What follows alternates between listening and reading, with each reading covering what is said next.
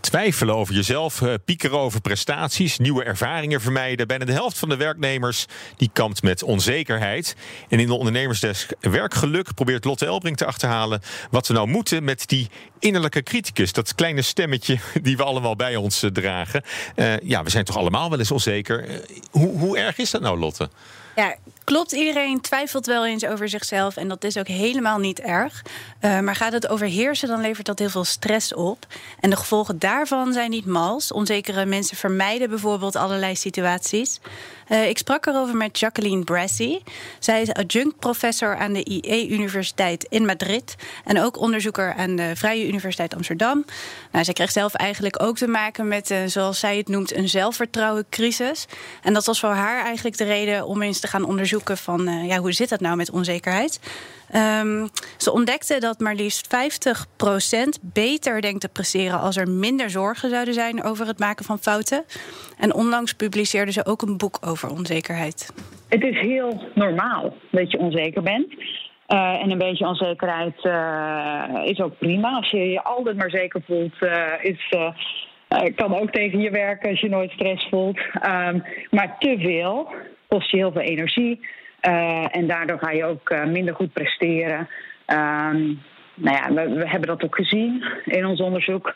Uh, als we te veel onzeker zijn, dan, ja, dan houden we onszelf terug.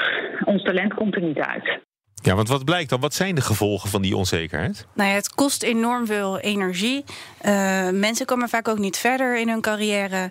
En uh, medewerkers voelen zich bijvoorbeeld niet goed genoeg als er een baan of een promotie op hun pad komt. Uh, terwijl ze eigenlijk gewoon wel de juiste vaardigheden hebben. De top drie van dingen die mensen vermijden als ze zich onzeker voelen, is dat ze nieuwe uitdagingen uit de weg gaan. ze geven hun mening niet. En ze geven ook geen feedback. En met name aan senioren of de bazen. Uh, nou ja, en dat betekent natuurlijk dat je daardoor uh, dat, er, uh, dat mensen niet op hun recht komen, maar ook niet zeg maar hè, waar ze goed in zijn kunnen laten zien. Of als ze iets opmerken wat misschien heel belangrijk is om te weten als organisatie, dat hoor je niet. Dus ja, mensen komen niet 100% volledig tot hun recht. Ze houden zich terug. Ja, omdat we dat stemmetje in ons achterhoofd horen. Die innerlijke criticus van, nou, je kan het eigenlijk niet. Hoe kan je die temmen? Nou ja, onzekerheid helemaal laten verdwijnen, dat uh, is eigenlijk onmogelijk. Maar dat hoeft ook helemaal niet. Geef die innerlijke criticus een plaats. Um, hè, als die heel sterk is, dan uh, zit hij achter het stuur van jouw leven. Um, maar als jij een andere relatie met hem bouwt, kan jij nog steeds je eigen uh, regie leiden. Maar die criticus, die, die, het is best mogelijk dat die er altijd is. Ja, het gaat er volgens uh, Brassy dus vooral om dat je die onzekerheid uh, omarmt. Ja, precies. En uh, er kunnen een paar simpele technieken kunnen daar al bij helpen. Uh, voel je mentale stress, dan uh, kun je bijvoorbeeld je stem gebruiken door wat lager te praten. Kalmeer je jezelf. Uh, je kan ook je ademhaling inzetten. niet vanuit je borstkas ademen, maar vanuit de, vanuit de buik. Maar het allerbelangrijkste is eigenlijk dat je die onzekerheid accepteert en ermee om leert gaan. In plaats van het negeren en wegstoppen.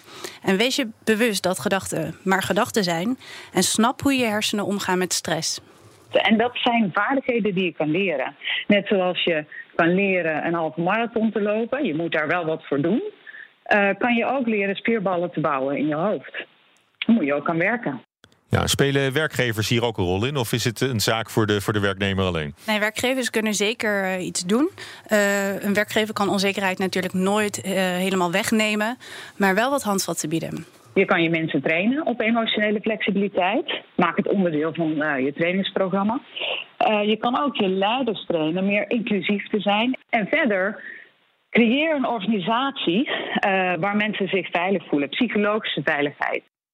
Ja, en praten kan daarnaast ook helpen. Er zit volgens Brassy nog een behoorlijk stigma op onzekerheid. En dat helpt absoluut niet als je ermee wil leren omgaan. Maak het daarom bespreekbaar binnen de organisatie. Ja, en kun je ook bepalen wat het uiteindelijk oplevert als je die onzekerheid onder controle krijgt? Ja, het scheelt heel veel energie.